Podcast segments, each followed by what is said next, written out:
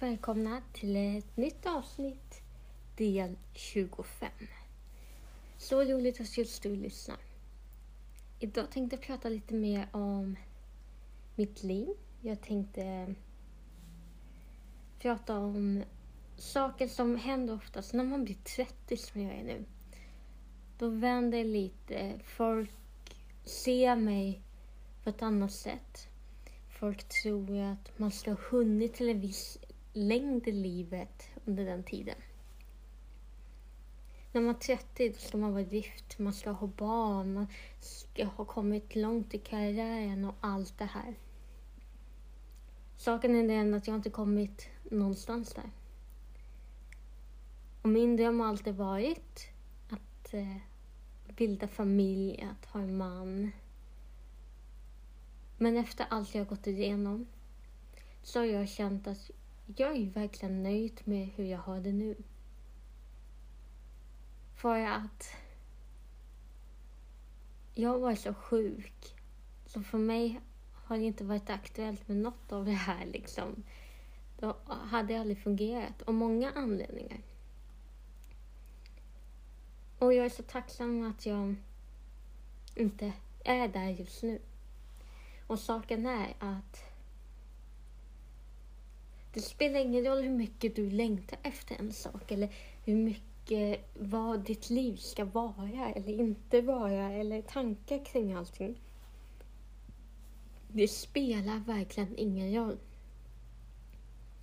För det viktigaste är att lita på Gud vad det är och bara be till han och få hjälp med det man behöver. Att lita på han. För jag tror att det är det som är viktigast. Jag brukar alltid säga så här, om jag ska träffa en man så ska det vara någon som inte tar mig som först utan det ska vara att sätta Gud först.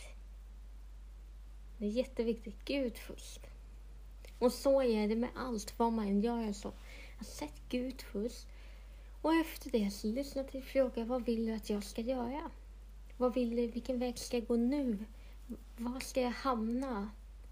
Vad är meningen med det här och det här och det här? Det är så viktigt. För Gud är trofast. Han sviker inte än. Han har sina planer, men vi måste också förstå dem. Och vi måste också lyssna till dem. Det är lätt i en relation till exempel, till exempel om du träffar någon. Att du blir så kär i den här människan. Du, du blir så förälskad, du blir för kär och du, du bara, känslorna bara sprudlar i sig och man kan inte stå still. Och det, vad brukar man säga? Det är som en sockerdricka som bara kommer upp och man bara wow! det är så fantastiskt, tycker man. Men det man missar det är att man oftast går för att det känns så jättemycket känslor i hjärtat. Om man går hur hjärtat känner. Om jag älskar en person, då gör jag det. Men det är lätt att man glömmer att lyssna på vad Gud säger. Och jag kan säga jag har gjort de misstagen att gått med mina känslor istället för att lyssna. Gud, vill du att jag gör det här? Be för det. Be för en situation om du har fått ett nytt jobb eller du ska plugga eller vad jag ber och se om du ska gå där. Som jag sagt det här med bibelskolan. Be och fråga i meningen att jag ska vara där just nu. Och var ska jag vara? Det är jätteviktigt. Be för det. Samma sak med en relation. Be för det och fråga, är det här rätt? Ska den här mannen eller kvinnan beroende på vem som frågar här, i mitt fall en man då. Är den här mannen bra för mig? Är det mening att den här mannen Fråga Gud om det. Om det inte känns bra och Gud säger nej, så lita på det, för jag lovar, han vet bäst. Och det är jättejobbigt att höra när man är sådär sprudlande glad och allt är så fantastiskt och man svävar på mån och livet kan inte bli bättre. Men en relation handlar inte om vad det är nu. En relation är långsidig och du måste tänka runt allting. Det är så viktigt. Så lyssna till vad Gud vill. Och det har inte varit dags för mig för sådana saker. Utan jag ska fokusera på det jag gör nu, fokusera på min sjukdom. Och för mig har det varit viktigt det här med min sjukdom, att jag fokuserar på Gud för att det är där jag har fått vara till hjälp när jag varit sjuk till exempel och hjälpa andra. Jag har jättemånga som skriver till mig på grund av min levertransplantation och frågar saker och känner så. Och det är så fantastiskt att få hjälpa men framför allt vill jag sprida bara en kärleksfull stämning, bara vill säga liksom. Du är älskad, vad du än går igenom. Det är fantastiskt.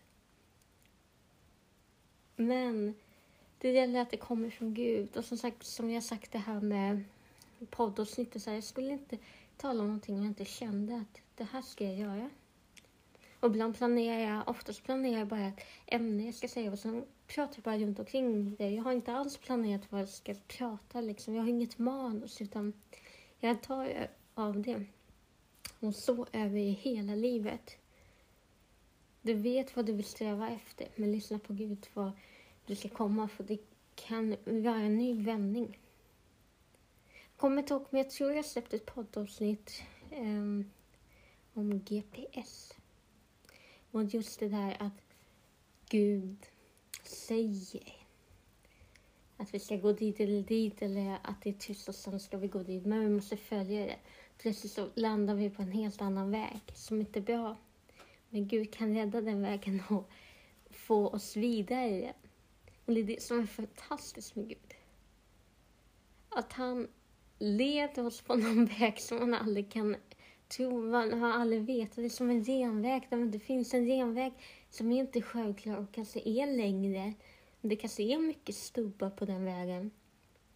Men du kommer komma till ett sånt fantastiskt ljus en sån fantastisk härlighet med här. Så glöm inte det att följ Gud. Följ Jesus vad han säger. Vad det är för relation du vill ha eller om för karriär. Men det är viktigt att det är Gud som säger vad det är.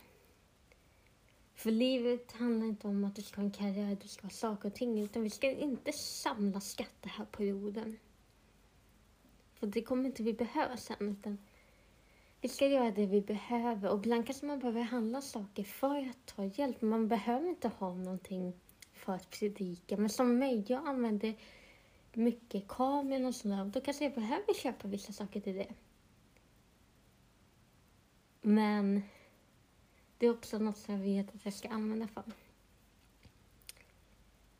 Så om du ser någon som är 30 bast så ta inte för givet att den... Det kan vara så här, det här med att ta för givet att någon ska skaffa barn till exempel. Det är väldigt lätt att man gör det. Men du vet inte vad den går igenom. Du vet inte om kan man få barn, kan man inte få barn. Eller man kanske inte vill det. Det finns faktiskt människor som inte vill det, tro eller ej, men det finns det.